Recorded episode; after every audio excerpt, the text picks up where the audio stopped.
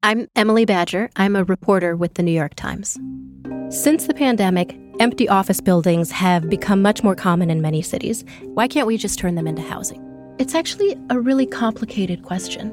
To answer this question, you have to find a developer trying to turn an office building into apartments, ride a rickety elevator to the 30th floor of a construction site to see the interior guts of a building finds an expert in incandescent light bulbs who can explain to you how they fundamentally change office buildings.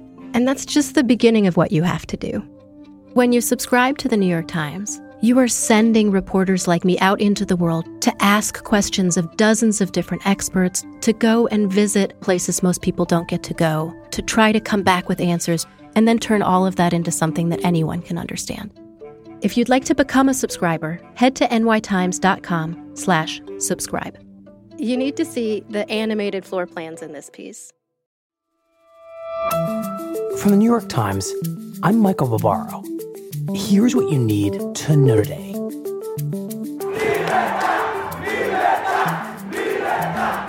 On Monday, President Biden called on the government of Cuba to heed the demands of thousands of demonstrators who took to the country's streets on Sunday to protest power outages, food shortages, and a lack of medicine.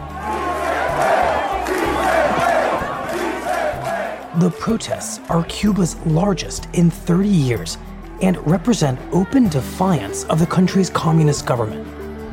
The Times reports that the protests were touched off by an economic crisis. The pandemic has largely cut off tourism to Cuba, a crucial source of revenue and employment, leaving its citizens increasingly desperate.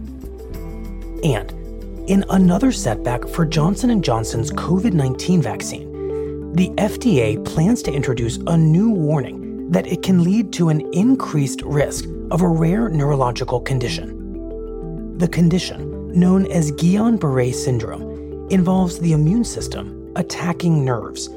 Still, the risk appears to be low. The CDC says that after the administration of nearly 13 million doses of J&J's vaccine in the US, there have been about 100 suspected cases of the syndrome. That's it for today. I'm Michael Barbaro. See you tomorrow.